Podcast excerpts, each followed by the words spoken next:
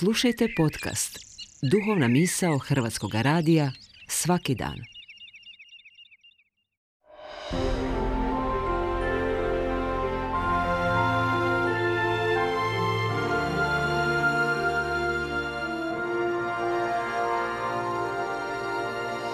Duhovna misao. Urednica je Blaženka Jančić.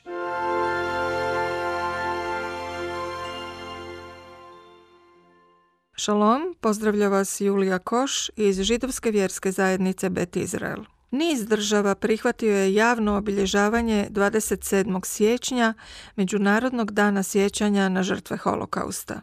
Godine dvije tisuće pete. proglasili su ga Ujedinjeni narodi, određujući simboličan datum za sjećanje i poduku o tragediji Holokausta, obljetnicu oslobođenja Auschwitza, najvećeg nacističkog logora smrti.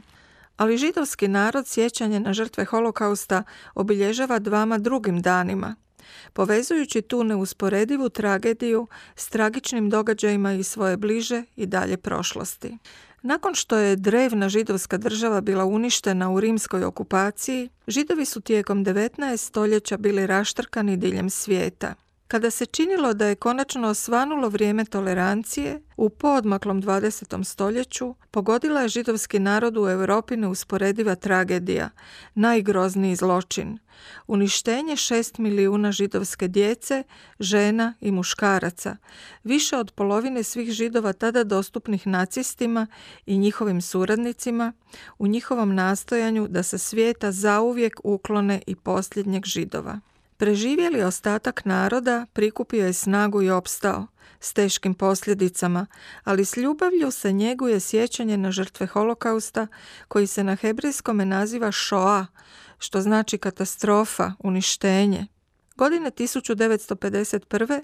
izraelski parlament proglasio je dvadeset sedmi dan mjeseca Nisana danom sjećanja na stradanje u Šoji. Ovaj dan, poznat kao Yom HaShoah, Dan Šoe, u kalendaru je između obljetnice ustanka u Varšavskom getu i proljetnog blagdana Pesaha, obljetnice izbavljenja iz biblijskog egipatskog ropstva. Tako se ovim danom obilježava i sjećanje na nikad prežaljene žrtve Šoe i naglašava se židovski otpor, a iznad svega opstanak židovskog naroda nakon najgorih povijesnih uništenja, čak i nakon neusporedive tragedije Šoe. Manje je poznat drugi dan sjećanja, post Asara Be Tevet, deseti dan zimskog mjeseca Teveta, koji sjeća na najtužniji dan u staro doba kada je u šestom stoljeću prije nove ere započela babilonska opsada Jeruzalema, dovodeći konačno do propasti hrama i posvemašnje propasti prve drevne židovske države. Opomena biblijskog proroka Ezekijela o tome strašnom danu odjekuje i do nas.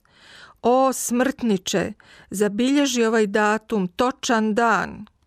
Godine tisuću devetsto četrdeset devete.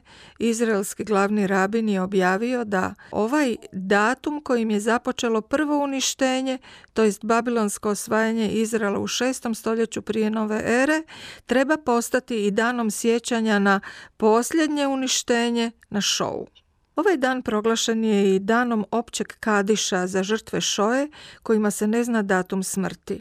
Jer obred Kadiš, kojim se moli za duše, odnosno za dobrobit pokojnih, održava se na točan datum smrti, a jasno je da za golemu većinu žrtava Holokausta nije moguće saznati točan dan smrti. U spomen na njih posti se i diljem židovstva se pale spomen svijeće. Ova dva dana sjećanja na žrtve Holokausta diljem židovstva su postala duhovnim mjestom sjećanja, spomenikom tragičnim stradavanjima u prošlosti iz kojih učimo za budućnost.